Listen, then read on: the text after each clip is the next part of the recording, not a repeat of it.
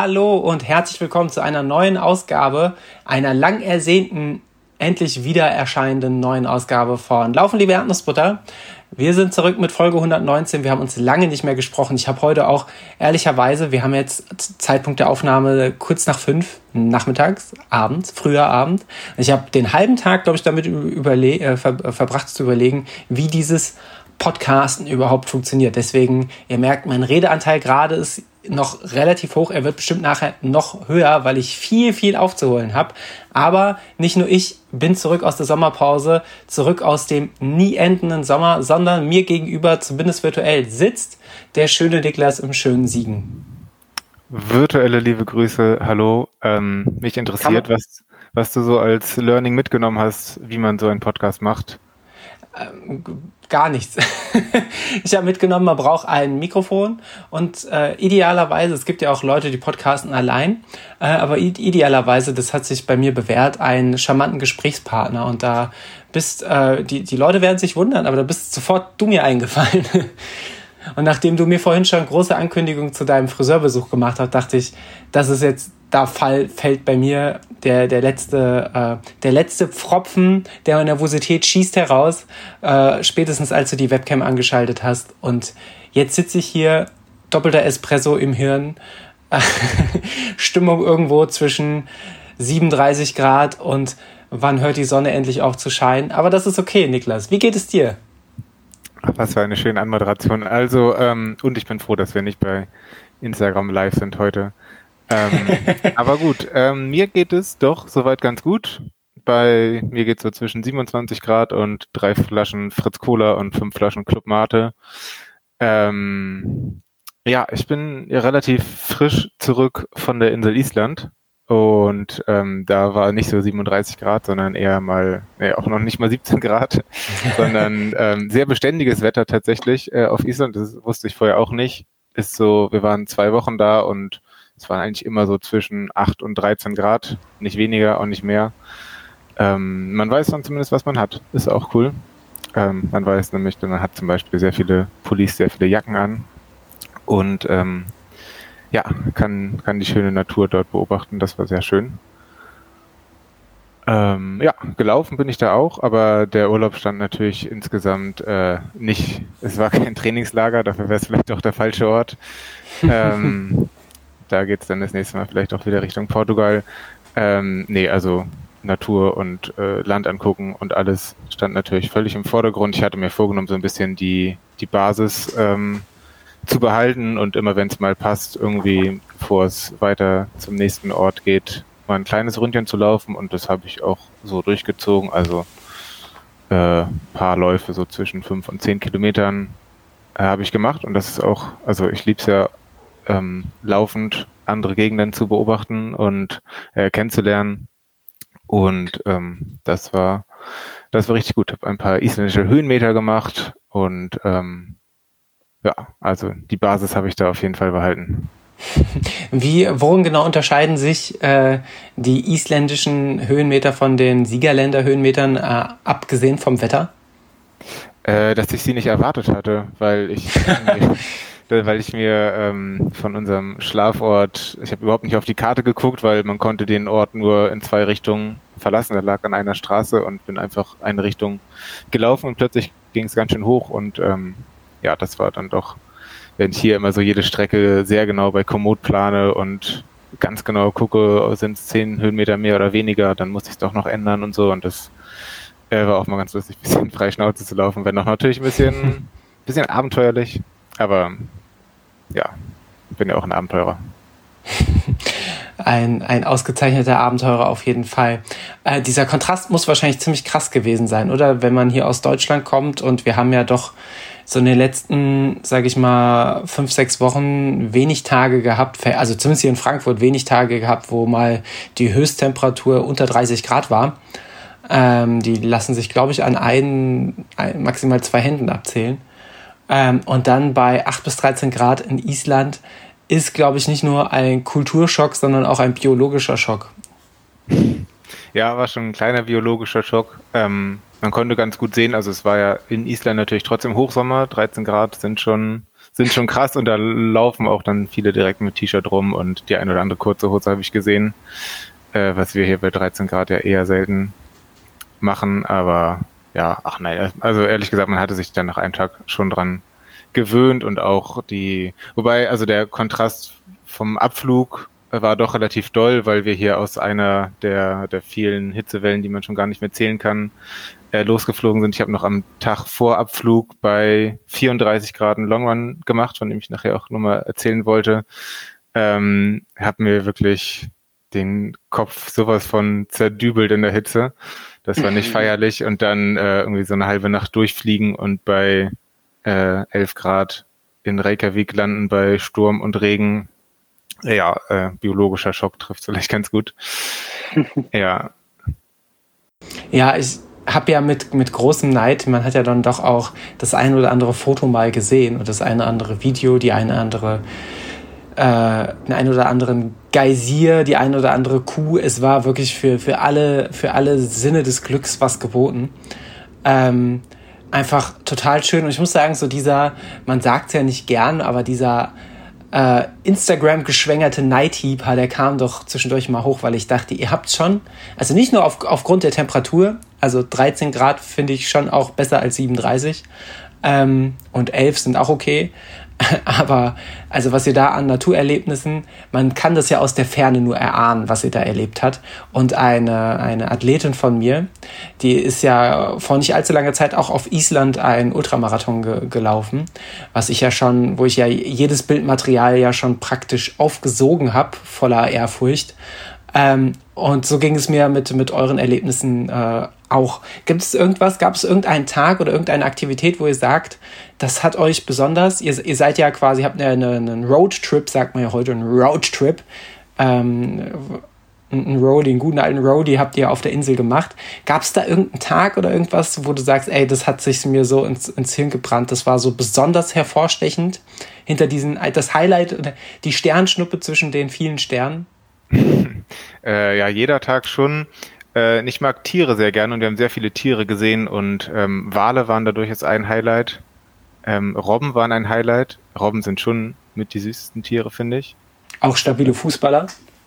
Boah, da kommt, den, kommt der Holländer raus. Ähm, Island hat mehr, mehr Schafe als Einwohner. Also als Menscheneinwohner.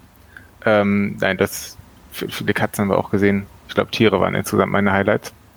Und ähm, genau, weil du das Läuferische, äh, den Ultramarathon auch gerade angesprochen hast, wir sind dann am Tag, am Tag des Abfluges, so rum einen Tag später war dann der Reykjavik-Marathon. Das hatten wir bei der Urlaubsplanung mal ganz kurz überlegt, ob wir den mitnehmen, haben uns aber dagegen entschieden und ich würde auch sagen, zu Recht, weil das doch, das wäre dann die Frage, macht man das am Anfang des, des Urlaubs und wenn der wenn der Marathon dann nicht läuft, ist dann irgendwie der, ist dann die, die Laune so schlecht für die nächsten zwei Wochen. Das will man auch nicht riskieren. Wenn man am Ende des Urlaubs einen Marathon läuft, dann hält man sich irgendwie die zwei Wochen davor zurück. Ich würde auf jeden Fall mental irgendwie ein bisschen ausflippen und so sehr aufgeregt sein und dann den Urlaub vielleicht nicht genießen können. Ähm, deswegen haben wir uns dagegen entschieden, haben dann aber irgendwie auch vergessen, dass der dann stattfindet und haben zumindest die die Vorbereitung dafür gesehen, wie die ganze Stadt abgesperrt worden ist, dann hat es doch ein bisschen gekribbelt. Ich hätte mir den dann eigentlich ganz gerne schon nochmal äh, angeguckt zumindest, aber man soll ja niemals äh, nie sagen und deswegen vielleicht kommt er ja auch nochmal auf seine Marathon, Städtemarathon Bucketlist hm. Ansonsten, wenn es darum geht, dass wir, dass wir uns noch ein bisschen kribbeln, können wir ja vielleicht zum Abschluss der Folge oder wenn wir später in die Zukunft blicken, äh, ja mal ein bisschen auf den, auf den Herbst schauen, was da noch ansteht. Und äh, ich ahne, was bei dir noch so kribbeln könnte. Ich weiß auf jeden Fall, was bei mir noch so kribbelt. Und das hat definitiv nichts mit Affenpocken zu tun. Deswegen ähm, können wir gerne zusammen kribbeln. Nee, voll schön ich, ich, fand, ich fand das wirklich richtig, richtig äh, schön, so von außen zu sehen. Und ehrlicherweise, ich konnte schon auch Gott sei Dank relativ schnell diesen, diesen Social Media Night so ein bisschen für mich runterfahren, weil das ist doch, das merkt man dann doch enorm, wenn man jetzt auch gerade im Sommer oder auch um, im Spätsommer vor allem, wenn die Leute alle irgendwie in den Bergen sind. Ich meine, ich war jetzt auch kurz äh, im Allgäu und wenn die Leute aber alle in den Bergen sind und du siehst halt jeden Tag einen Fotospam aus den Bergen und du sitzt da in deinem besten Fall noch Großraumbüro oder zu Hause im Homeoffice und starrst dann in deiner Mittagspause in dieses, äh, in dein Smartphone rein und denkst irgendwie, die ganze Welt hat gerade eine gute Zeit, bis auf du selbst. Das ist, glaube ich, nicht so gesund. Aber das, was ihr gemacht habt, sah sehr gesund aus. ähm, ja, stimmt. Du hast ja gerade angesprochen, dass du auch im Urlaub warst. Ich würde nochmal davor ganz kurz äh, läuferisch berichten, was so weil wir haben, ja eine, gerne, zwei Monate, wir haben eine zweimonatige Sommerpause gemacht, ohne es jemand zu erzählen. Ich glaube, es war uns auch selber nicht bewusst. Ähm, und was ist in den zwei Monaten alles passiert? Wir haben in der letzten Folge, meine ich, war es so gewesen, dass wir dann nach der Folge zusammen mit Maria eine kleine Laufrunde äh, gedreht haben und es war mal wieder ähm, wieder so, dass ich bei euch in Frankfurt irgendein Körperteil getestet habe, ob es wieder voll funktionsfähig ist und ihr mich dabei vollumfänglich läuferisch und äh, mental emotional supportet habt und es ist mal wieder total gut ge gelaufen. Also ähm, unser kleines Läufchen war total problemfrei und generell ähm, die darauf folgenden Tage und Wochen hatte ich mit meinem geschundenen Knie, mit meinem Knorpel nahezu gar keine Probleme mehr und äh, konnte die Umfänge eigentlich seitdem in der großen LLE-Sommerpause wieder steigern und ähm, bin darüber sehr glücklich. Ich habe halt so eine äh, Bandage bekommen, die ich die ich äh, im besten Fall trage, dann habe ich auch weniger oder bekommen die Schmerzen erst ein bisschen später auf dem Knie und die Schmerzen sind auch nicht so doll.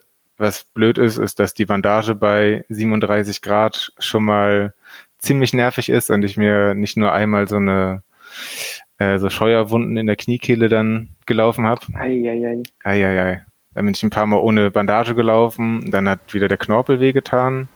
Es ist ein Kreislauf des Schmerzes, aber ein Kreislauf des nicht so dollen Schmerzes. Von daher ähm, lief das ganz gut. Und ähm, Ende Juli waren wir dann ja auch noch zusammen mit Maria beim Parkrun in Gießen mal wieder. Oh, stimmt, Fakt. So war es gewesen. Und ähm, das war auch ein richtig schöner, gute, gute Laune, gute Freunde, Spaßtag. Ähm, mit anschließenden obligatorischen LLE Fußballtag.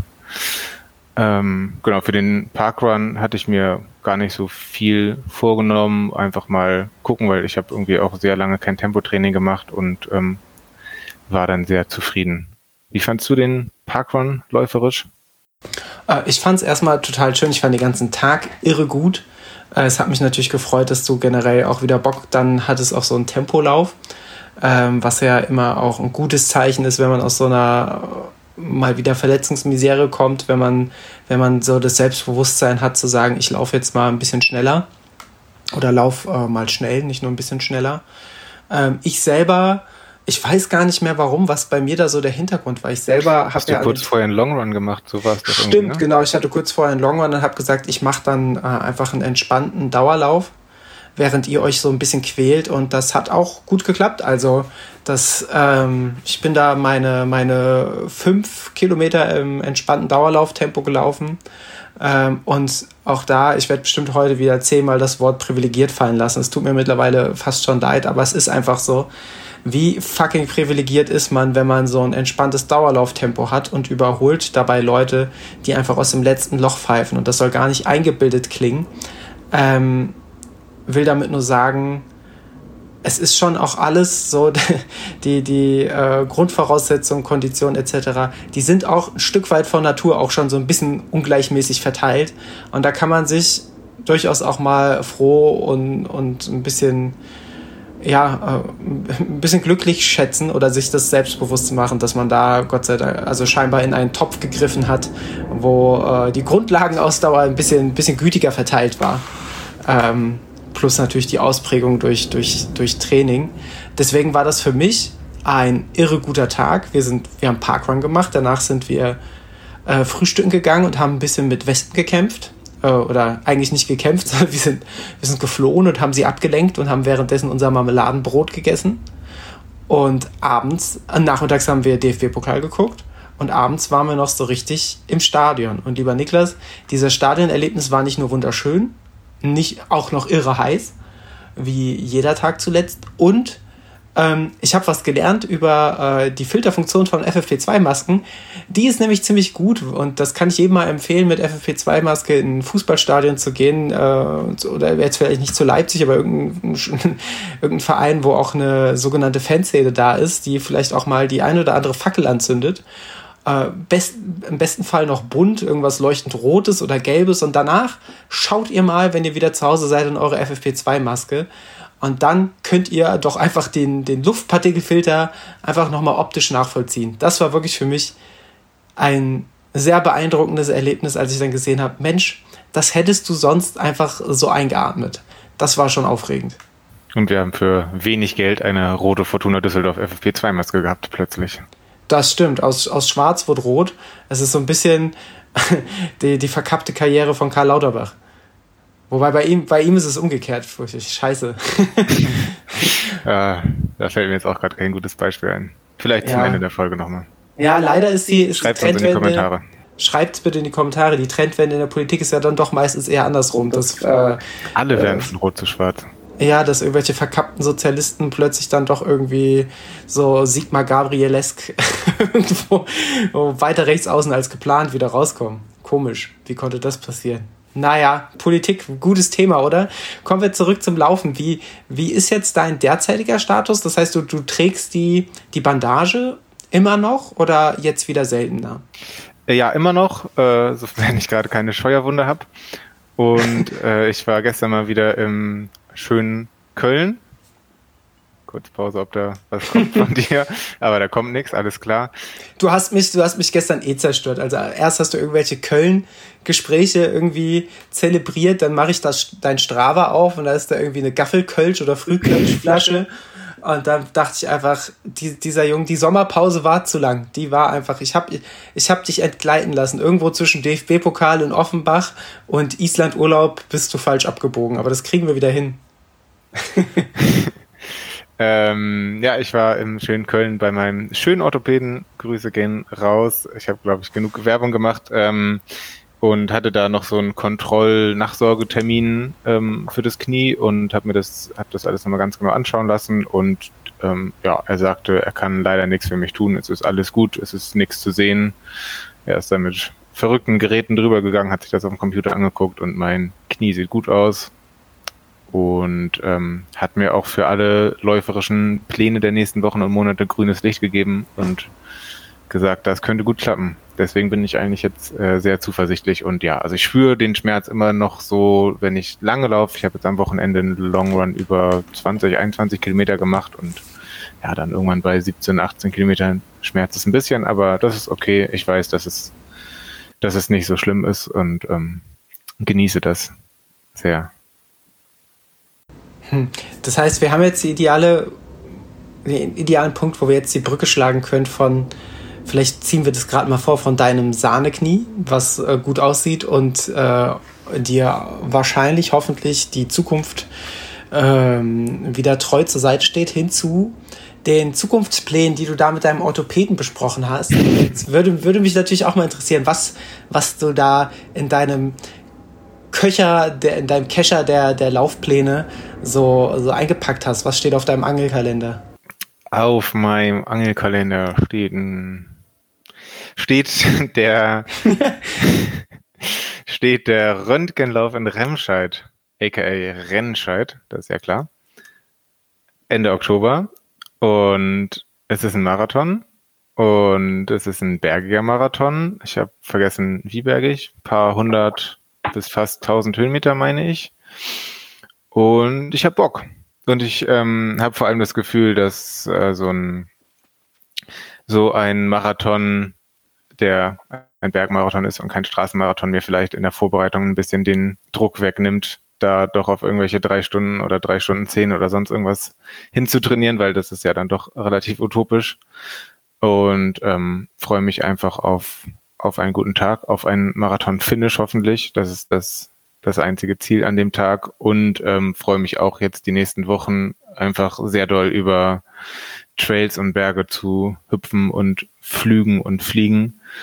Ähm, ja, das ist so der Plan. Ich habe mal Trainingsplan äh, Bergmarathon gegoogelt, weil ich auch überhaupt nicht sicher war, wie, wie man damit umgehen sollte. Und ähm, im Internet steht einfach den Großteil der Marathonvorbereitung im Wald machen, äh, am Berg.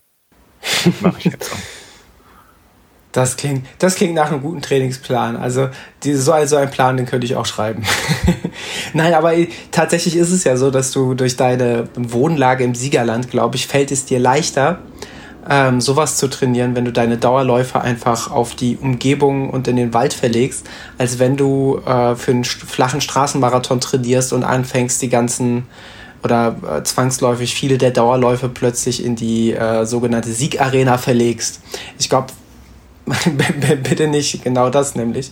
Ich, äh, ich glaube, dass du da tatsächlich ein sehr, sehr gutes Trainings, äh, Trainingsumfeld hast, so was die örtlichen Begebenheiten angeht. Gerade auch diese, ich habe mir die Strecke in, in, in Rennscheid auch schon mal so ein bisschen angeguckt, ähm, was so die, die Steigung und sowas angeht. Und da sind ja viele, also wie ich gesehen habe, viele Steigungen dabei, die sind nicht irre steil, sondern immer so an der Grenze dass es halt so eine Steigung ist, die ist unangenehm, aber immer laufbar.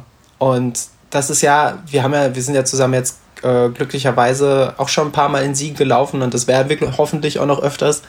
Ähm, und genau das habt ihr ja da viel. Also viel dieser, wenn man nicht gerade die Seven Summits läuft, wo wirklich alle Steigerungen einmal aneinander gehangen werden, habt ihr ja wirklich viel von diesen Anstiegen, die ein bisschen nervig sind, aber die man halt dann hoch muss, gehend oder laufenderweise, aber die man auch an einem guten Tag auch problemlos durchlaufen kann. Das stimmt, ähm, also die Proportionen sind tatsächlich äh, sehr ähnlich wie hier im Siegerland, dass man, wenn man im Wald ist, so roundabout 200 Höhenmeter auf 10 Kilometern hat. Genau, und das meiste laufen kann. Deswegen, ja, das erwarte ich auch für die Rennzeitstrecke. Super cool. Ja, ich habe ich hab schon mal geguckt. Ich glaube, das ist ja äh, ich, ich lasse die Katze dann direkt aus dem Sack. Ich äh, starte auch in Rennscheid. Nicht auf dem Marathon, sondern auf der. Ähm, ist das die Hauptstrecke, diese circa 70 Kilometer, paar 70? Ich, ich hätte gedacht, schon. dass der 100k die Hauptstrecke ist, aber ich habe auch absolut keine Ahnung. Es ist ja auch die Frage, was die Hauptstrecke ja. ist. Ich würde sagen, glaub, glaub, Hauptstrecke glaub, ist das, was du draus machst. Ja, so nämlich. Ich mache den Bambini-Sprit. Nein, also tatsächlich, ich glaube, diese, diese paar 70 Kilometer Runde ist, glaube ich, auf dem Röntgenweg, wenn ich mich nicht irre. Und ich war ursprünglich für die 100 Kilometer angemeldet, weil ich dachte, so 100 Kilometer, äh, da habe ich Bock drauf, aber habe dann gesehen, dass es einfach nur diese, dieser Röntgenweg plus eine, äh, plus eine Wendepunktstrecke im Flachen. Und ähm, da habe ich dann ehrlicherweise nicht mehr so riesige Lust auf die 100 Kilometer gehabt und habe mich dann doch nochmal runtergemeldet auf die äh, Paar 70. Und da habe ich richtig, richtig Bock drauf. Problem ist, du startest ja nicht nur ein bisschen nach mir, sondern du, ich glaube, du startest anderthalb Stunden nach mir oder 60 Minuten, kann das sein? Kommt drauf an, wann du startest. Ich weiß es nicht. Ich, ich starte, du startest etwas versetzt nach mir. Ja, ich meine, ich starte um halb zehn. Das war durchaus auch äh, also habe ich mir erstmal angeguckt, bevor ich mich angemeldet habe. Genau, und wir starten, glaube ich, um, ähm, um 8.30 Uhr. Äh, am gleichen Tag wie der Frankfurt-Marathon. Das heißt, wir kriegen ja netterweise immer noch diese eine Schlafstunde geschenkt, was immer gut ist. Ähm, aber äh, ich habe dann quasi 60 Minuten Zeit, theoretisch, weil du startest ja später auf derselben Strecke, wo ich ja dann auch langlaufen muss. Allerdings ähm, ist es bis zu deinem Startpunkt ziemlich genau ein Halbmarathon. Und jetzt habe ich natürlich schon mal die Pace-Rechner angeschmissen. Und dann ist mir aufgefallen, lieber Niklas, ich glaube, so, so ein 60 Minuten äh, Halbmarathon, der ist bei mir noch nicht, wurde schon gelaufen, ist aber bei mir, glaube ich, ich gebe mir, geb mir immer sehr viel Mühe mit meinen Tempoläufen, aber ich glaube, der ist bei mir noch nicht ganz drin. Das heißt, mein ursprünglicher Wunsch, dich irgendwie am Start abzuklatschen und auf deinen Weg zu begleiten, ist leider, außer du verschläfst, ansonsten ist der leider etwas nach hinten gerückt. Hm. Da müsstest du noch mal ein bisschen an meinem Knorpel rumspielen, dass ich dann vielleicht auch etwas langsamer über die Strecke stolper. Bitte nicht. Also ich, ich würde, so gnädig zeige ich mich mal heute, ich würde mal deinen Knorpel Knorpel sein lassen und wünsche ihm nur das Beste und ich werde alles tun, aber nicht drauf rumdrücken. Weil ich glaube nicht, ich, ich weiß nicht, ob ein Knorpel durch drauf rumdrücken schon mal besser geworden ist. Da würde ich doch lieber deinem fancy Orthopäden mit seinen Zaubergeräten und der, der isländischen äh, Zauberluft, äh, da, da, dem habe ich doch größeres Vertrauen. Da würde ich lieber deinen Knorpel mal über ein Geysir halten. Ich glaube, das hat eine bessere Wirkung, als wenn ich anfange, mit meinem dicken Finger drauf rumzudrücken. Alles klar. Ich würde dann halt trotzdem im Ziel auf dich warten mit Trompeten und Trara. Das wird, äh, ich gehe mal davon aus, dass ich auch gar nicht so lange warten muss. Das wird ja sowieso wieder so ein richtig schöner LLE-Spaßtag, weil wir ja, ähm, wir alle, hätte ich beinahe gesagt, wir, wir vier ja alle was laufen. Sprich, die liebe Franzi, die ist ja nicht nur mit dir in Island gewesen, sondern wird ja, glaube ich, auch die 70 Kilometer Strecke laufen.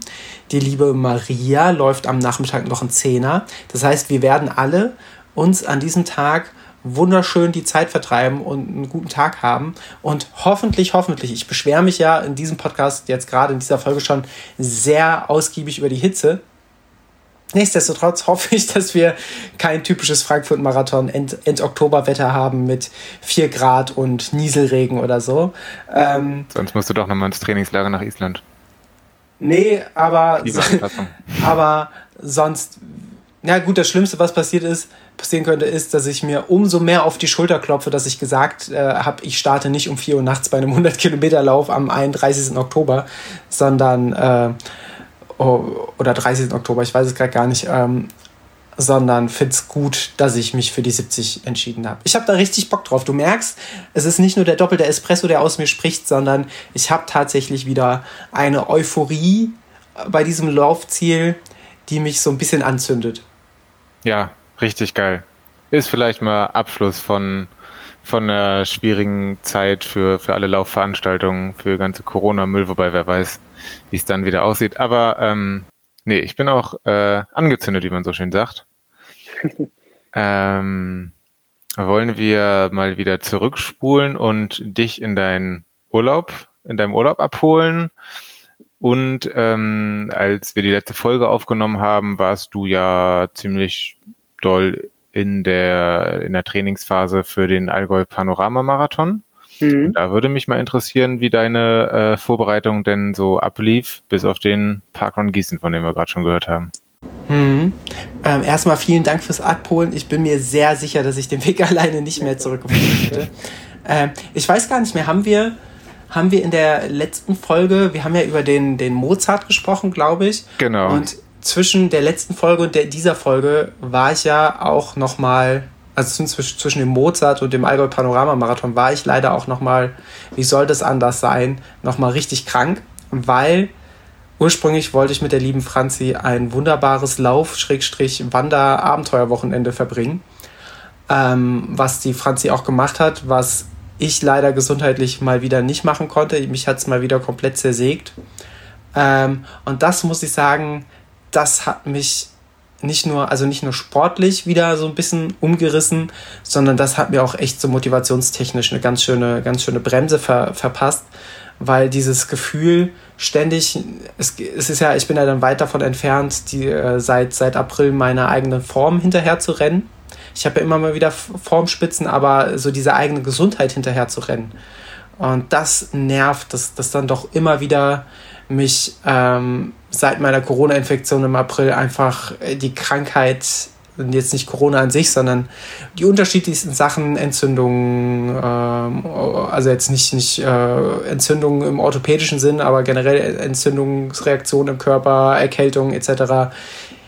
Ähm, immer wieder, auch die Nasennebenhöhlenentzündung vor dem, vor dem Mozart, äh, dass mich das einfach irgendwie nicht, nicht loslässt. Und das selber hatte ich ja dann äh, vor dem, vor dem, vor dem ähm, eigentlich geplanten äh, Laufwochenende auch. Und ähm, ich hatte schon so ein bisschen, so ein bisschen mit mir zu kämpfen, die Motivation für den, für den, für den Allgäu Panorama Ultra wieder aufzubauen.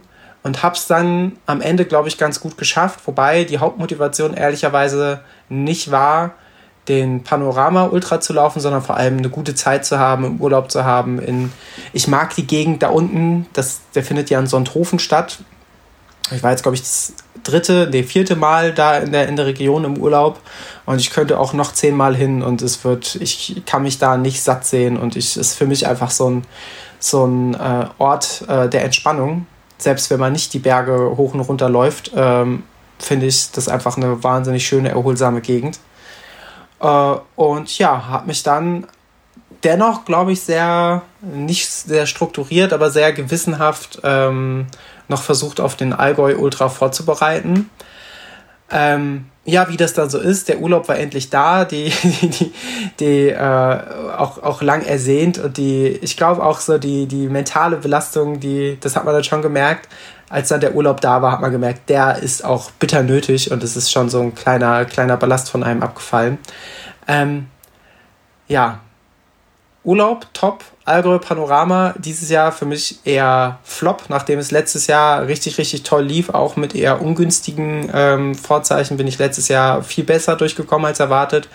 Dieses Jahr, und ich will nicht schon wieder die Schuld auf die Hitze schieben, das wäre auch einfach zu einfach. Ähm, aber ich hatte einfach keinen, keinen guten Tag, nachdem ich mich lange, lange durch den Wettkampf eigentlich ganz gut geschlagen habe auch sehr, sehr kontrolliert äh, gelaufen bin, mich gut verpflegt habe, äh, regelmäßig Salztabletten genommen habe, auch meinem, meinem, ja, meinem Verpflegungskonzept treu geblieben bin. Ähm, und dennoch musste ich nach äh, 49, knapp 50 Kilometer äh, in der äh, Skisprungschanze in Oberstdorf dann letztlich aussteigen, weil ich äh, mit Krämpfen in den Waden einfach nicht mehr weiterkam.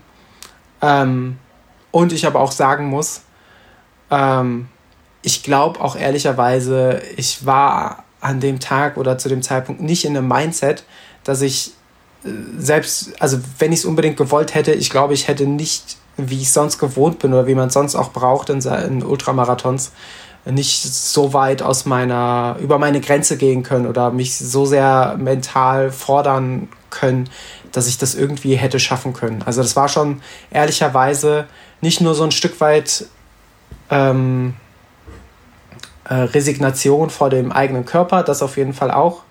Das war äh, sehr, sehr frustrierend, als ich dann an einem Zeitpunkt war, wo ich eigentlich die moderaten Steigungen schon wieder gelaufen bin und mich eigentlich extrem gut plötzlich gefühlt habe. Und dann stehe ich in so einem langen, stumpfen Downhill, der so Schotterstraßen runterführt und plötzlich macht erst die rechte Wade dicht. Und ich humpel dann nur runter mit Wadenkrämpfen und dann geht es auf so einen kleinen Single Trail und ich stolper und da machen plötzlich beide Waden dicht und das habe ich auch noch nie gehabt, dass ich Wadenkrämpfe in beiden Waden gleichzeitig hatte. Also ich wusste ehrlicherweise nicht, dass das geht.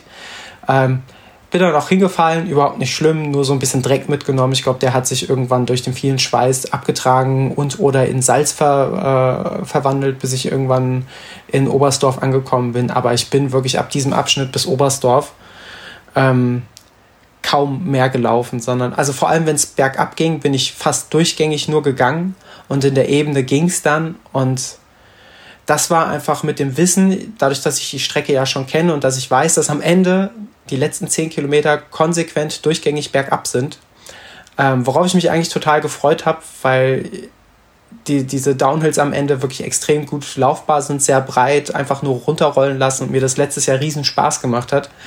Ähm, dachte ich mir, hoch auf den Berg, die, die 10 Kilometer, das kriege ich noch irgendwie hin. Aber ehrlicherweise dachte ich, ich komme da außer nicht runter. Und die, und da kommen wir zur, zur mentalen Resignation, die, äh, das Mindset, um das an dem Tag so zu machen und zu sagen, heute finische ich das auf jeden Fall, das hatte ich ehrlich gesagt nicht. Ähm, ich habe mich an, an, an, Oberstdorf an der Verpflegungsstation nochmal richtig gut verpflegt und saß dann so ein paar Minuten am Tisch und habe mir Gedanken gemacht, was machst du, läufst du weiter, läufst du nicht weiter.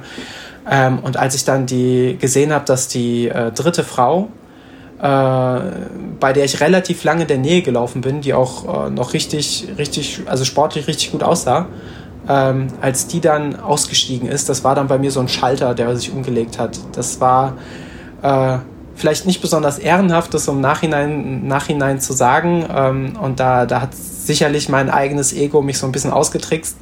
Ähm, aber als ich dann gesehen habe, ey, wenn selbst die dritte Frau jetzt hier aussteigt, warum sollte ich das nicht auch machen? Und da bin ich sofort hingegangen und habe gesagt, äh, habe hab dem Helfer vor Ort gesagt, hier, das ist meine Startnummer, bitte äh, bitte Bescheid sagen, dass ich jetzt hier aussteige und habe Maria informiert, dass sie, dass wir uns irgendwie absprechen, ähm, dass ich wieder nach Hause komme, weil die Shuttlebusse noch nicht fuhren.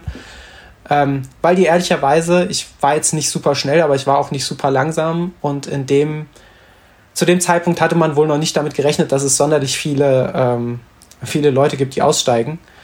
Ähm, netterweise hat man dann trotzdem die Medaille der, äh, der Marathon-Finisher gekriegt. Es gab ja auch eine Ma Marathondistanz, die ich ja auch schon mal gelaufen bin, 2019. Das fand ich irgendwie ganz nett, dass du halt trotzdem irgendwie was mitgenommen hast und dass es eine separate Wertung gab für alle, die in Oberstdorf äh, ausgestiegen sind nach knapp 50. Ähm, ein bisschen, und das ist ja überhaupt nichts, worauf man sich was einbilden kann, aber ein bisschen absurd ist, dass ich der zweitschnellste Aussteiger quasi war in Oberstdorf. Äh, ja, das war so bestimmt der erste bestimmt der erste kann ich mir erstaunlich wenig von kaufen und ist eigentlich auch eher ein schlechtes Zeichen, wenn, wenn, du der zweitschnellste da bist, der dann aussteigt. Äh, schneller war natürlich nur die, die dritte Frau, die ja, wie gesagt, äh, der Anlass war, also nicht der Anlass war, aber so der Kipppunkt war, dass ich die, die Ausrede gesucht habe, aus, äh, gefunden habe, die ich gesucht habe, um dann auch das Handtuch zu schmeißen. Ähm, ja, war irgendwie, war irgendwie nicht ganz einfach. Ähm, aber umso schöner, umso erholsamer waren dann die Tage danach, die restlichen Tage im Allgäu, äh, wo ich, ähm, ja, vielleicht, vielleicht nicht intelligenterweise, aber für, für, für, für den Kopf war es ganz angenehm, äh, mich gar nicht so sehr geschont habe, sondern wir dann gleich mit unseren, äh, mit unseren Wanderungen und Spaziergängen da in der Region weitergemacht haben. Und das hat mir richtig, richtig gut getan ähm, da dann im Urlaub äh, so ein bisschen abschalten und direkt abschließen zu können. Das hat mir nach dem Mozart so ein bisschen gefehlt, weil am Tag nach dem Mozart, nach meinem DNF da, äh, nachdem ich nicht ins Ziel kam, waren wir, sind wir direkt mit der, mit der Bahn am Folgetag wieder zurückgefahren. Und ich konnte die Zeit vor Ort danach gar nicht mehr genießen. Und es ist so ein bisschen, ist so, so nur der negative Kern hängen geblieben und äh, jetzt im Allgäu war es halt irgendwie schöner, weil wir noch wandern waren. Wir waren an dem Montag darauf direkt in der unfassbar schönen Hündelis-Kopfhütte, die, glaube ich, bekannt sein könnte als, äh, ich weiß nicht, ob die einzige, aber zumindest die erste vegetarische Berghütte in Deutschland, die übrigens auf äh, Vorbestellung auch richtig fantastische vegane Käsespätzle im Angebot haben. Ähm, das ist äh, richtig, richtig gut. und leckeren Kuchen und gute Leute. Und man kommt nur fußläufig hoch, was ja schon mal den ein oder anderen Knallkopf aussortiert. Leider nicht alle. ähm, nee, das war schön. Da hatten wir nochmal eine richtig, richtig schöne Zeit dort unten. Ähm, und sind dann nochmal zum Ende der Woche weitergereist an den, oder zur Mitte der Woche an den Bodensee. Da hatten wir etwas, äh, was ich eigentlich dachte, das gibt es dieses Jahr nicht mehr. Da hat es einfach mal anderthalb Tage durchgeregnet, was einfach phänomenal war. Also das war so richtig so ergiebiger Landregen nennt man das, glaube ich. Einfach wenn es durchgängig durchschüttet und zwar in einer Menge, die nicht unfassbar absurd zu viel ist, dass gleich eine, eine Flut entsteht, sondern einfach, dass es wegsickert. Wie nichts hat unsere Freizeitplanung ein bisschen über den Haufen geworfen, war aber trotzdem irgendwie auch schön und so hatte man dann zwangsläufig mal so einen Tag, wo man einfach mal ein bisschen rum, auch eine willkommene Ausrede hatte, ein bisschen rumzuliegen und auch mal so ein bisschen wieder aufzutanken. Ich habe euch aber auch in einem Gym gesehen. Wir, wir waren, wir, wir hatten erst eine Ferienwohnung, die war aber offen gesagt extrem scheiße. Und dann sind wir spontan da wieder ausgezogen und sind in ein Hotel gewechselt ähm, wie, wie, wie so richtige Yuppies. Also ich, ich, ich, das war wahrscheinlich mein, der versnobteste Moment in meinem Leben, aber ich muss sagen, ey, so viel, man ist jetzt in einem Alter, wo man die Urlaubstage zu schätzen weiß und dann will man auch einen Urlaub machen, wo man, wo man denkt, man kann sich erholen und eine gute Zeit haben. Und wenn du da halt äh, in deiner Ferienwohnung sitzt und dich alles nur ankotzt und du alles scheiße findest und du nur gestresst bist, dann kannst du eigentlich auch wieder heimfahren. Und dann haben wir das Beste draus gemacht und sind in ein Hotel gewechselt. Und die hatten tatsächlich ein eigenes und sogar für ein Hotel gut ausgestattetes Gym, einen guten Fitnessraum. Und da haben wir einfach mal den Nachmittag damit verbracht, so die ein oder andere Hantel durch den Raum zu rollen. Einfach weil wir es können. Das war schön. Das war eine wunderschöne Sache. Ansonsten lasst euch gesagt sein, Bodensee wunderschön, Friedrichshafen kann man problemlos skippen. Das ist eine Zeit, eine Stadt, ich, ich hoffe, ich beleidige jetzt niemanden, der von da kommt, aber das ist wirklich eine Stadt, wo ich sagen muss, die ist aus der Zeit gefallen, aber nicht dieses angenehme aus der Zeit gefallen, wo man sagt, ach, das ist aber eine schöne Altstadt, sondern aus der Zeit gefallen wie Scheiße, da vorne fährt Fred Feuerstein auf seinem, auf seinem Laufrad. Das ist, ähm, naja, so, so viel zu Friedrichshafen, Niklas. Und dann, pass auf, mein Monolog ist gleich vorbei. Aber dann hatten wir einen unfassbar schönen Moment äh, im Hotelzimmer und der bezieht sich aber aufs Laufen. Also wir generell unfassbar, ich weiß nicht, wie ich aus der Formulierung wieder rauskomme, aber wir haben gesehen, ähm, dass bei dem wunderschönen Hunsbückel Trail im Hunsrück ähm, noch ganz, ganz wenige Startplätze zur Verfügung standen. Und dann haben wir uns, glaube ich, Donnerstagabend dazu entschieden, dass Maria und ich an diesem Lauf teilnehmen. Und ich habe mich spontan für die 40 Kilometer, 41 Kilometer angemeldet über Stock und Stein, wohl wissend, dass ich überhaupt nicht dafür erholt sein werde. Ähm, Wie viel alle, Zeit ist zwischen Allgäu Panorama und Hunsbuckel Trail? Genau eine Woche. eigentlich, eigentlich, also ich hoffe, all meine Athleten und Athletinnen, die das hier hören könnten, ähm, empfehle ich sowieso, den Podcast nicht zu hören, aber die hören jetzt bitte mal kurz weg. Aber ich bin ich bin ja beim Allgäu ja also ausgestiegen wegen körperlicher Beschwerden und das kann ich wirklich niemandem empfehlen zu sagen, dann lauf doch eine Woche später einfach nochmal, wenn, wenn 70 nicht klappen, lauf doch nächste Woche, eine Woche später einen Marathon über Trails. Aber ich wollte irgendwie, ich hatte irgendwie Bock nochmal auf so einen, so einen Abschluss zum Urlaub, auch wenn es ein bisschen hart wird, auch wenn es anstrengend wird, aber einfach nochmal ich habe den, den Mozart, hatte ich einen DNF, den Weinstraßenmarathon konnte ich Corona-bedingt nicht antreten, den, den Urlaub mit Franzi, da den, den Laufurlaub konnte ich nicht machen, krankheitsbedingt. Jetzt hatte ich im Allgäu wieder einen DNF. Ich wollte einfach irgendwas machen, wo ich wusste, der, es, es gab keinen nennenswerten Cut-Off und ich wusste, das kriege ich auf jeden Fall irgendwie ins Ziel. Und da wollte ich mir dieses Erlebnis gönnen. Und gleichzeitig war Maria auch so angezündet und hat sich für den letzten Startplatz ergattert für den 12 Kilometer äh, Short Trail äh, den sie gemeinsam mit dem lieben Patrick gelaufen ist. Und das war ja für sie auch der erste, ich glaube, der erste offizielle Laufwettkampf mit Medaille und Co. Ähm, sie ist ja bisher, glaube ich, nur JP Morgan und Parkruns gelaufen. Also was heißt nur, ist sie bisher gelaufen. Ähm, und dann direkt so eine Trail-Veranstaltung, aber auch noch in, in so gelöster, lockerer Atmosphäre. Also diese Atmosphäre, den Hunsbuckel Trail, kann ich auf jeder Ebene absolut empfehlen. Ähm, Jo, und dann sind wir dann da quasi Samstag aus dem Urlaub gekommen, Sonntag wieder losgefahren, in den schönen Hunsrück, so ein bisschen, bisschen die, äh, bisschen Richtung, Richtung Trier auf halbe Strecke runter, haben da unfassbar nette Leute wieder getroffen. Wir haben im Allgäu schon unfassbar nette Leute getroffen. Wir haben beim Hunsbückel Trail unfassbar nette Leute getroffen. Ähm, und sind dann da, sind dann da gestartet. Und ich habe mich auf die 41 Kilometer begeben und habe am Anfang sehr, sehr darauf geachtet, mein Tempo zu drosseln, weil ich das so ein bisschen als Tempolauf machen wollte. Es ist mir am Anfang schwerlich geglückt, irgendwann ging es besser. Ähm, aber ich muss auch sagen, dieser, dieser Hunsbückel Trail, der ist unfassbar kurzweilig, unfassbar schön landschaftlich. Die Ultradistanz ähm, geht auch noch über die Geierlei-Brücke. Die, äh, das ist, glaube ich, die längste Hängebrücke Deutschlands oder so.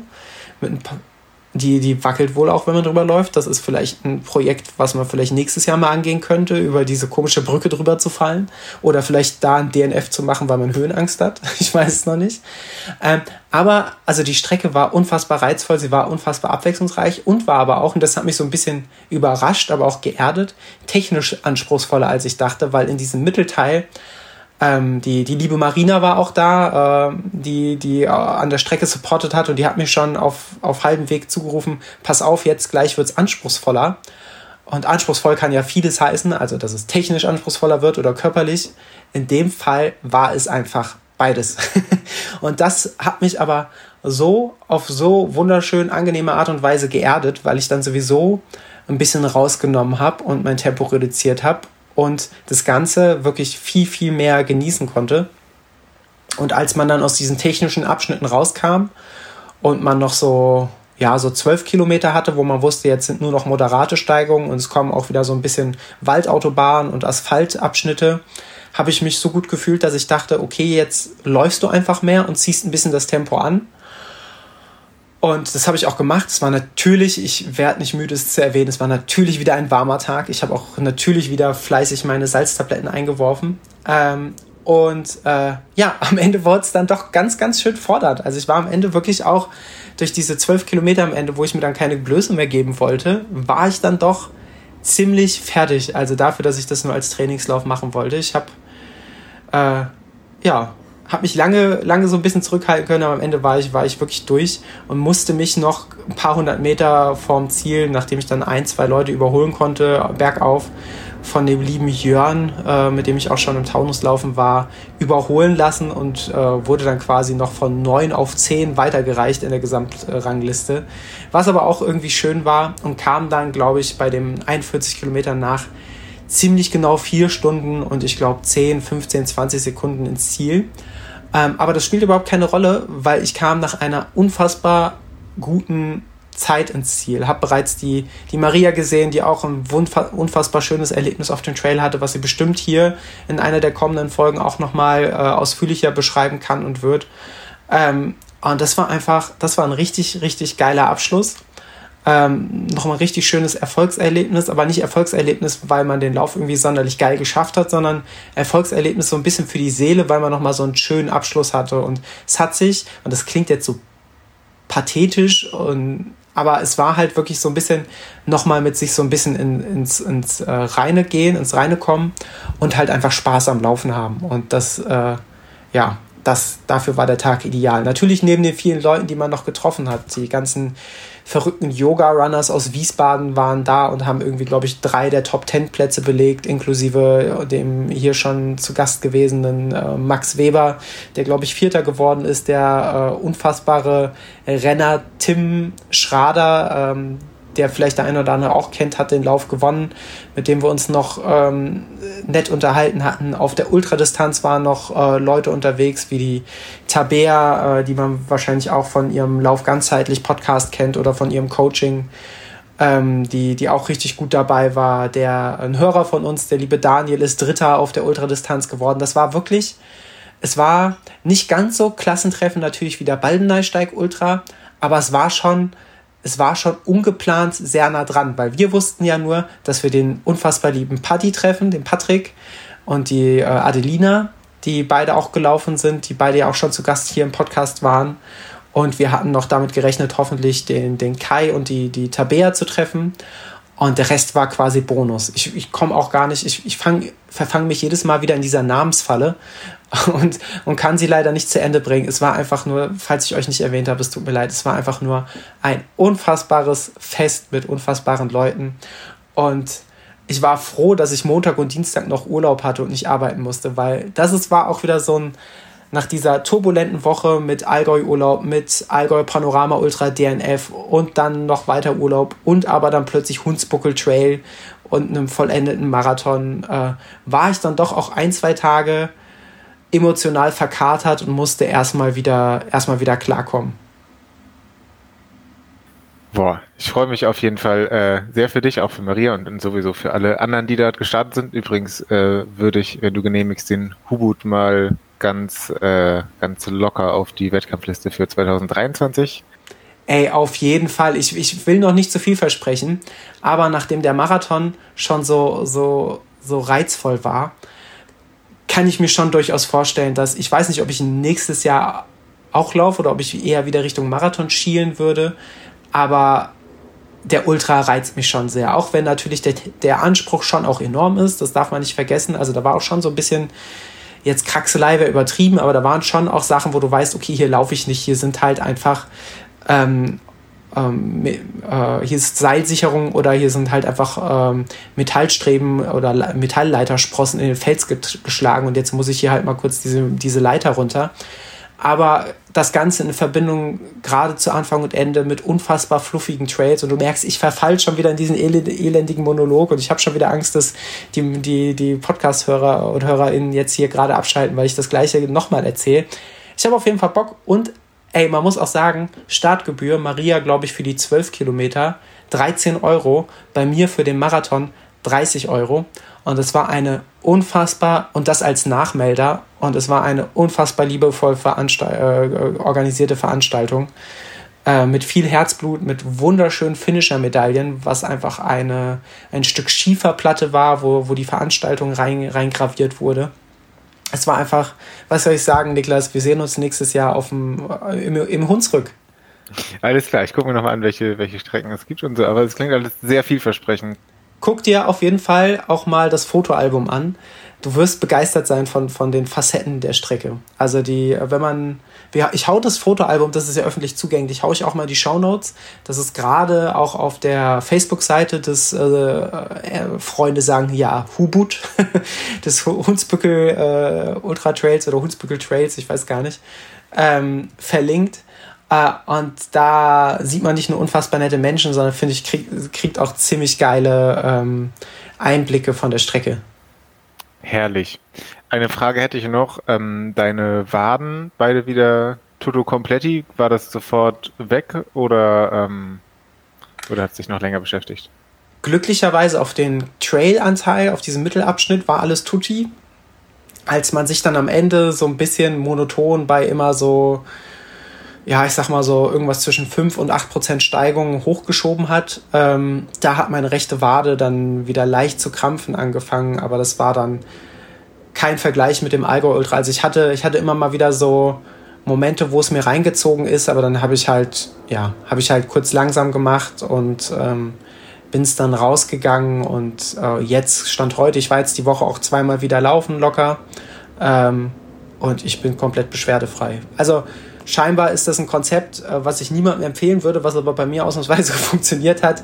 Einfach ähm, die, die Problem, dem Problem davonrennen. Das ist äh, jeder Psychotherapeut, jede Psychotherapeutin würde mir jetzt wahrscheinlich eine Backpfeife geben. Naja, ich bin nicht der Held der Psychotherapie. Alles klar, aber der Held der Wade. Die, die, die, die, die, die Wade hält ja. Boah. Der, ja. Sehr schön, alles klar. Dann äh, würde ich sagen, gucken wir, ob es irgendwie noch eine Early Bird Anmeldung für einen U-Boot gibt und ähm, ansonsten hätte ich noch eine Kleinigkeit zum Allgäu Panorama Marathon. Mhm.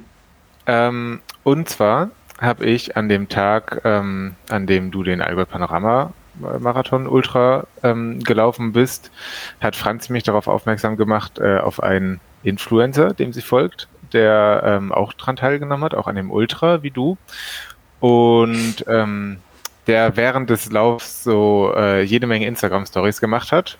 Und die haben uns dann während des Laufs angeguckt. Und mein erster Gedanke, als Franz mir das gezeigt hat oder davon erzählt hat, war, oder so ein Reflex, war erstmal, dass ich das äh, bescheuert finde, wenn jemand während eines Wettkampfs äh, irgendwie Instagram-Stories macht und äh, ja, sich nicht auf die Strecke konzentriert, sondern irgendwie auf sein Handy und ähm, denke, keine Ahnung, ist ein Wettkampf, lauf halt und äh, bin jetzt auch nicht der allergrößte Instagram-Fan.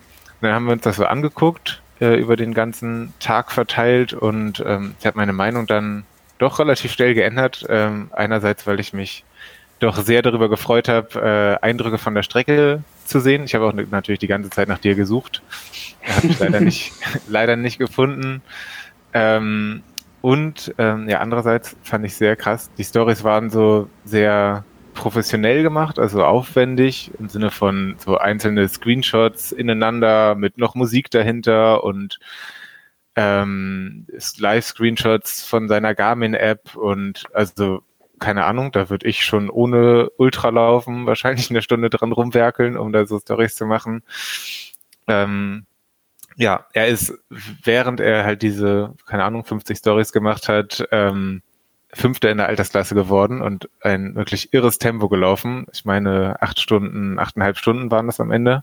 Mhm. Ähm, ja, also ich habe meine Meinung da ein bisschen geändert. Für mich persönlich wird es nicht in Frage kommen, allein schon, weil ich es nicht, nicht kann und keine Ahnung, vielleicht ist es was anderes bei so einem langen Ultra. Sowas bin ich ja faktisch auch noch nie gelaufen, aber ähm, ja, ich habe dann doch meine frontal Opposition, die ich da am Anfang eingenommen habe, äh, aufgegeben.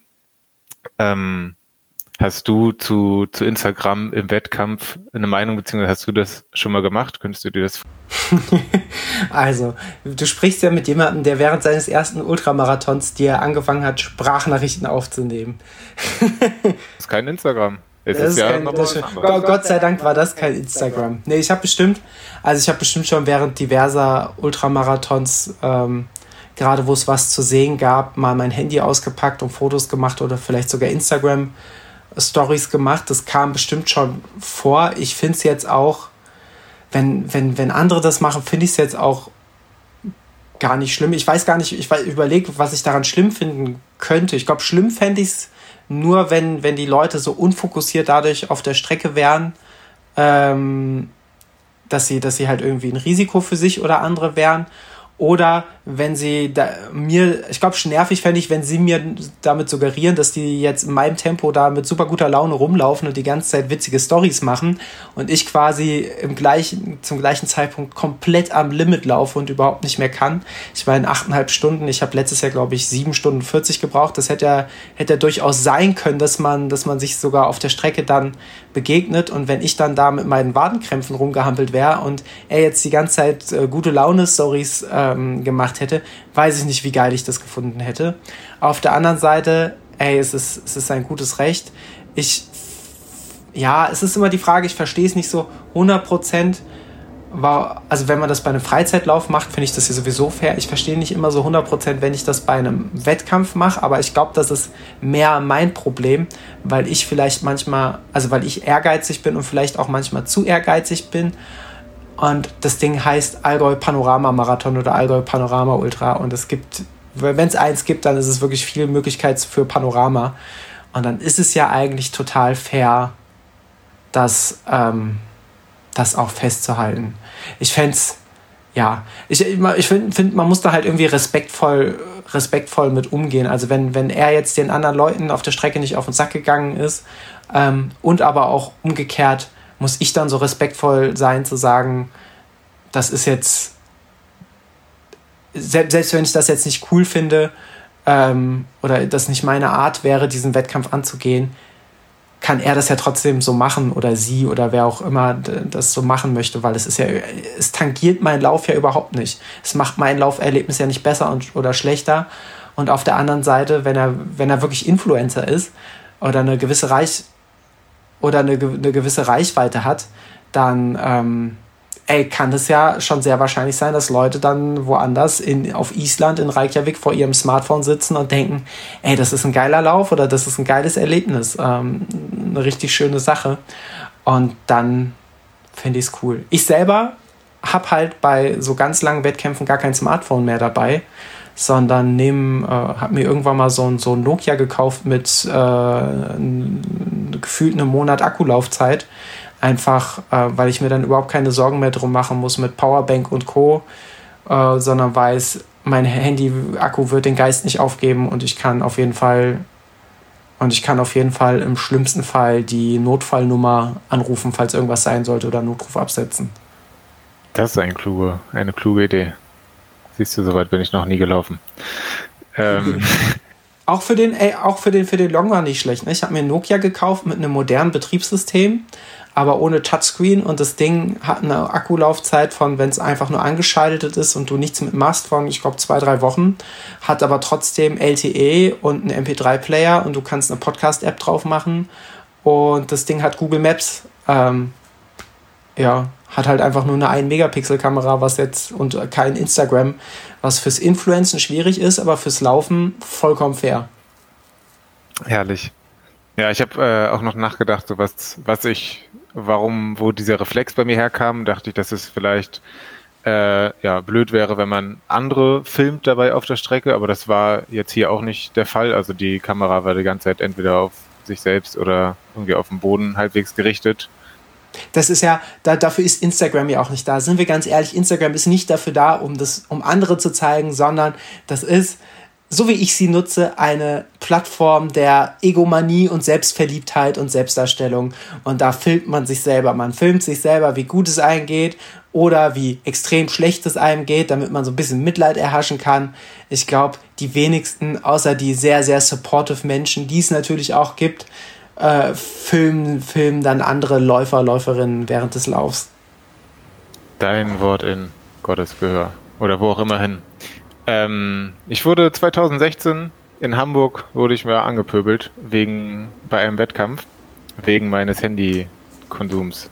Das war wild. Das Was hast du währenddessen gemacht? Spotify äh, Play Playlist geändert.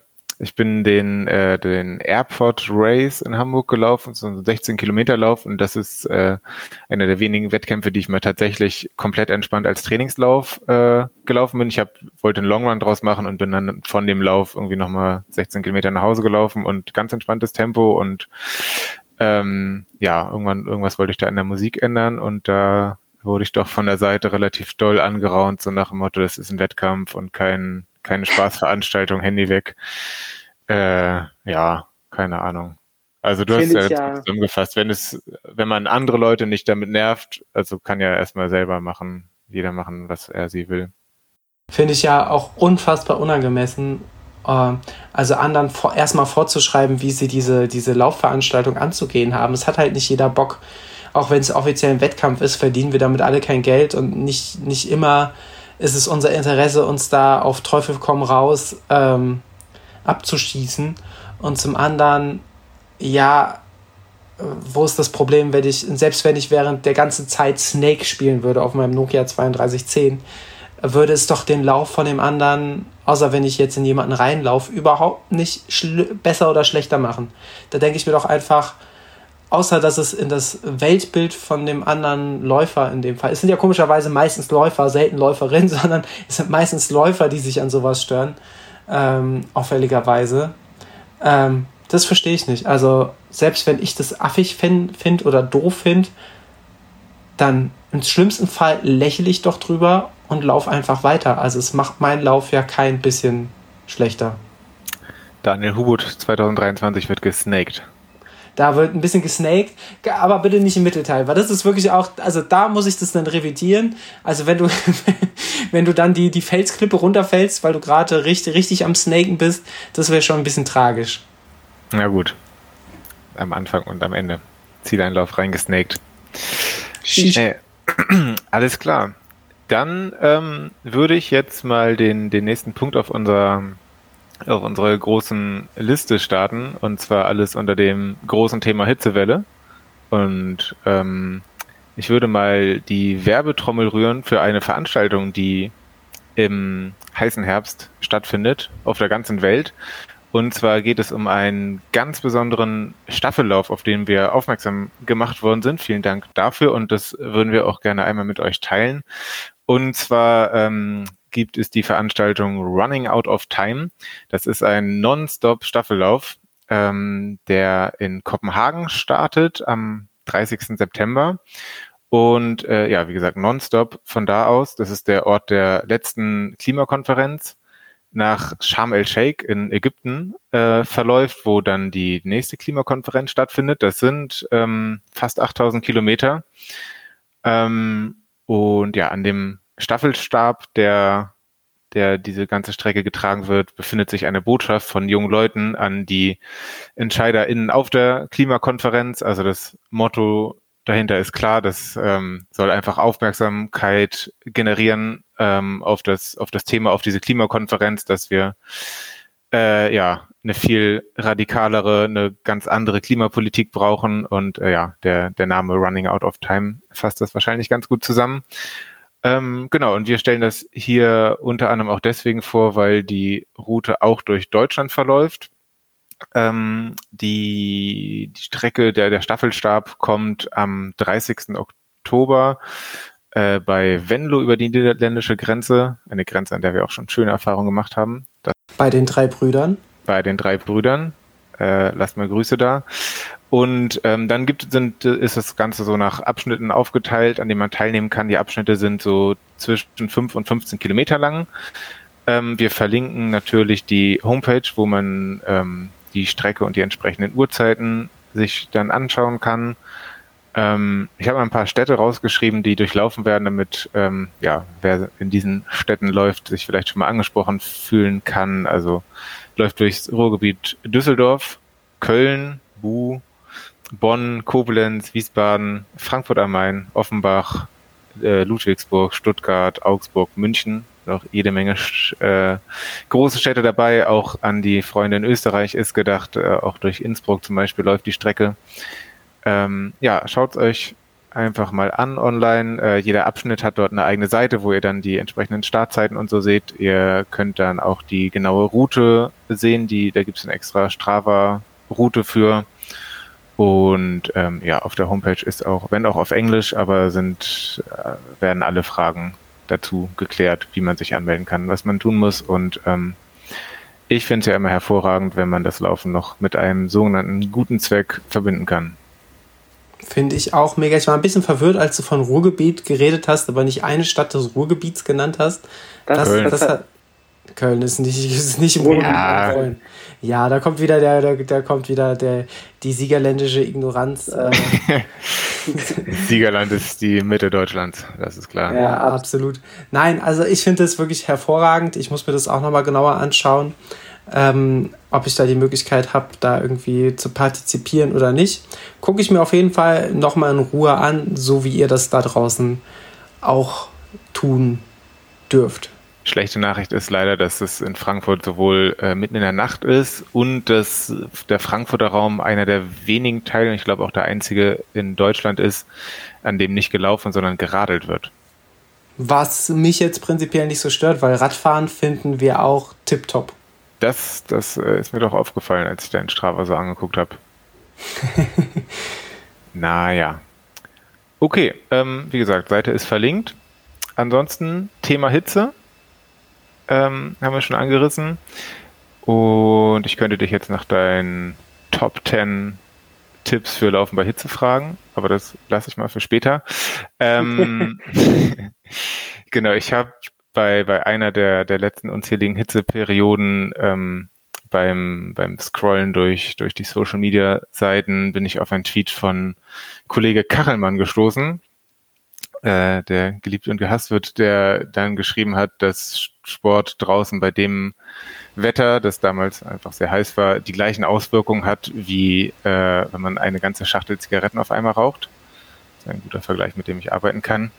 Und Ich weiß nicht, ob die Schachtel gleichzeitig geraucht wird, aber keine Ahnung. Ähm, ich finde das dann immer schwer einzuschätzen. Ich, so bei, bei Wetter ist es mittlerweile wie, wie bei Corona und Virologie, dass irgendwie auch die, die MeteorologInnen unterschiedliche Meinungen haben und der eine sagt, man kann noch alles machen, der andere sagt, irgendwie, man kann überhaupt nicht mehr rausgehen und ich finde es schwierig für mich, da den richtigen Weg zu finden, weil ich bin ja offensichtlich weder Arzt noch Meteorologe noch äh, habe ich sonst irgendwas gelernt. Ähm, dieser Vergleich ist mir aber dann doch schon ziemlich im Kopf geblieben und ähm, äh, ja, als ich dann während dieser Hitzewelle so meine Läufe geplant habe, ich habe es ja eigentlich äh, als Student, da bin ich dann auch privilegiert und kann meine Trainingszeiten ziemlich gut dem Wetter anpassen und ähm, ja, hatte jetzt aber den einen vorhin schon mal erwähnten Long Run, für den ich nur ein Zeitfenster hatte, mittags um 12 Uhr zu starten bei 35 Grad. Das war wirklich doch einer der härtesten Trainings-Longruns, die ich gemacht habe, glaube ich. Ähm, konnte ich auch nur konnte ich auch nur durchlaufen, weil ich den legendären Siegner Autoraststätten-Trick angewandt habe und mir noch eine Kohle unterwegs gekauft habe. Äh, kleiner Lifehack am Rande. Ähm, ja, also lange Rede, kurzer Sinn ich finde es irgendwie schwierig einzuschätzen, wann bis wann ist Laufen cool, wann wird's ungesund und ähm, ja, wollte dich da fragen, hast du für dich eine klare Linie irgendwie bis zu welcher Temperatur oder bis zu was für Wetterzuständen, Wetterextremen du bestimmte Läufe durchziehst oder Läufe planst? Ähm, ja, findest du das einfach zu entscheiden, auf den Körper zu hören? Auf den Körper zu hören, finde ich prinzipiell super, super schwierig. Aber ich finde es genau bei, bei den Wetterumständen, gerade die wir dieses Jahr hatten und die wir auch in den kommenden Jahren ja auch haben werden, ähm, sehr, sehr wichtig, da so ein, so ein Gefühl zu entwickeln, weil der, der Körper, also es klingt jetzt esoterischer, als ich das meine, aber der Körper kommuniziert ja schon sehr klar mit einem und kommunizieren meine ich jetzt nicht, man hat eine Stimme im Bauch, sondern mein ganz klar, der, man hat ja spürbare Signale.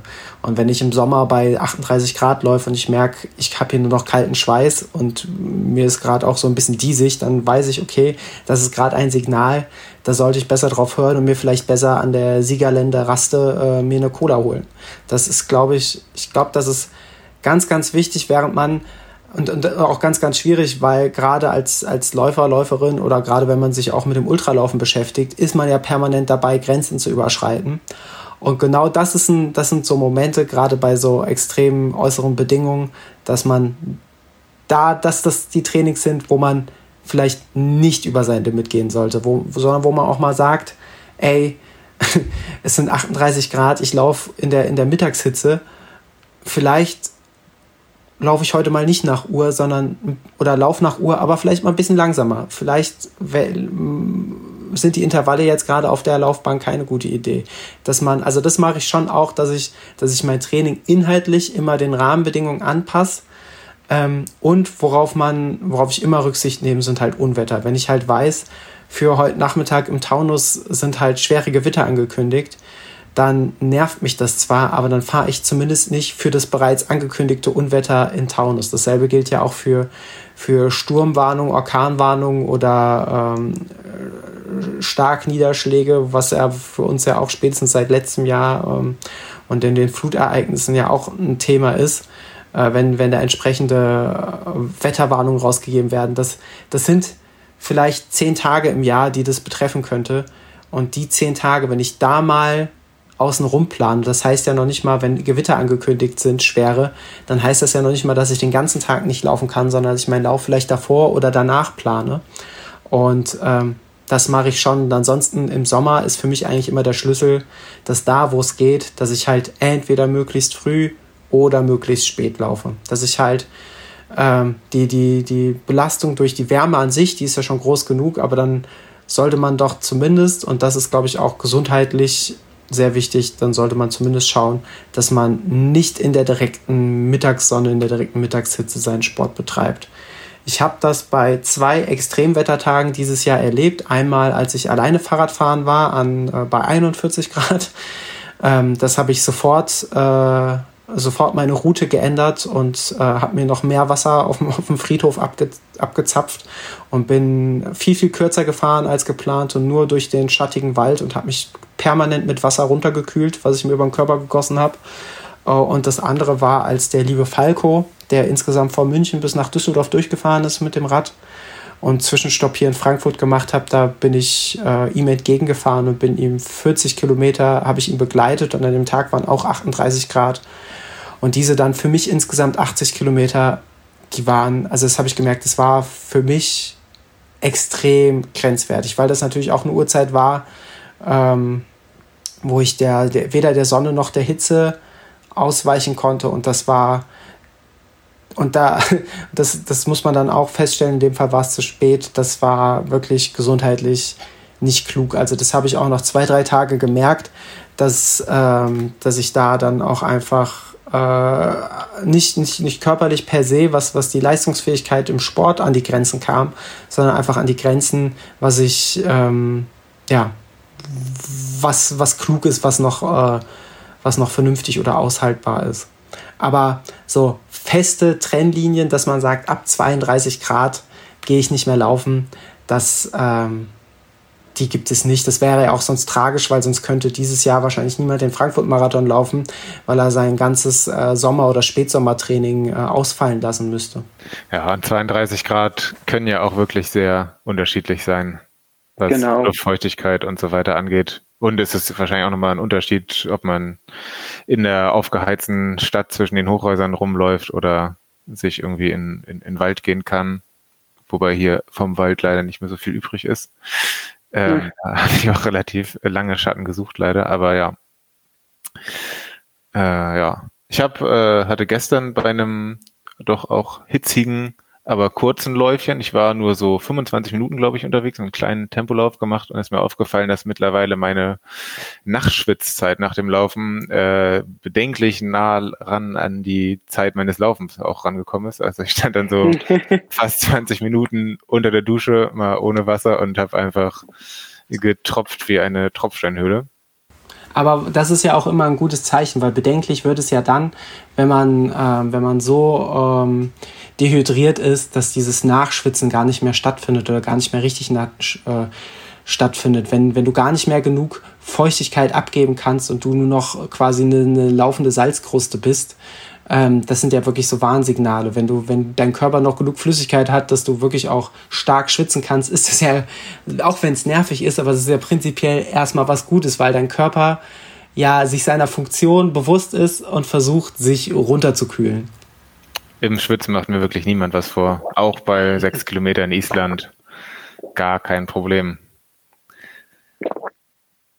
Ähm, trauriger Teil unserer langen Sommerpause war ja auch, dass der sogenannte musikalische Grill äh, leer geblieben ist und wir keinen Nachschub für eure Ohren liefern konnten. Aber vielleicht können wir das ja jetzt nachholen. Hast du mal den ein oder anderen Song für die Playlist am Start? Ja, habe ich und zwar zwei Songs. Ähm, ich habe zum einen, ähm, sind zwei relativ frische Songs, die wir direkt hier draufwerfen können. Zum einen von Fresh, ähm, zum einen von äh, Disaster, Rolex für alle. Ist musikalisch ein Hit, ist auch inhaltlich ein, Hit. Liebe ich komplett. Ja, vollkommen zu Recht. Und der andere Song, vielleicht, vielleicht passend zu den Erlebnissen der letzten Woche, ist von Absilon der Song Lauf weg. Lauf weg. Alles klar, ist mal notiert, wird draufgeworfen. Sau gut. Du, ich bin heute oldschool-mäßig unterwegs. Und ähm, ich habe äh, vorhin, wir haben ja schon drüber gesprochen, über, die, über den großen Friseur- und Barbierspaß, den ich heute hatte. Ähm, der lief einfach mal das komplette 50 Cent Album. Ich glaube, das war hier äh, Get Rich or Die Tryin'. Lange nicht ah, gehört ah, und ähm, habe ich doch sehr geliebt früher. Und äh, von dem Album würde ich gerne mal Many Men drauf bewerfen. Und äh, dann noch so halb oldschool. Ich glaube, das ist so 2013, 2014 von Trouble Orchestra, der Song Heiter. Das ist, äh, war mal ein sehr kurzes Zeit Projekt von äh, Johnny Mauser von Neon Schwarz, ähm, der da gerappt hat und im Hintergrund war ein bisschen poppigere, rockigere Musik. Ähm, die Band gibt es leider nicht mehr, aber der Song soll trotzdem nochmal seinen Weg auf die Playlist finden. Bin ich sehr gespannt. Zweiteres kenne ich nämlich tatsächlich noch gar nicht. Da muss ich auch mal mit meinen Lauscher, äh, meine Lauscherchen, meine mein, mein Ohr, ich glaube, so nennt man das, mein Ohr an den sogenannten Grill halten und zu gucken, ob die Kohle zündet. Boah, das wird heiß und fresh. Lit wie dieser Sommer. Boah. Boah. Lieber Niklas, das war mal ein ganz schöner Rundumschlag nach dieser äh, unverhofften Sommerpause. Ich hoffe, ich, ich habe nicht, oh, hab nicht zu viel monologisiert. es war ich, ich bin irgendwann, irgendwann habe ich mich selbst reden gehört und dachte, huch, das geht aber schon eine ganze Weile. Aber so ist es halt, wenn man äh, lange Pause macht und lange Sommer hat, dann hat man irgendwann auch lang zu erzählen. Das finde ich, finde ich sehr gut und ich freue mich schon drauf, wenn wir, wenn wir daran anknüpfen und ähm, uns gegenseitig mal über die Rennscheidvorbereitung ausfragen in den nächsten Wochen und Monaten und vielleicht nochmal das ein oder andere Läufchen zusammen gestalten und sonst denke ich mal auch mal eine Radtour. Da ist da das ein oder andere Fahrrad wird besattelt. Boah. Sehr gut. Lieber Niklas, ich danke dir für deine Zeit und bis bald. Tschüssi. Bis dann. Ciao.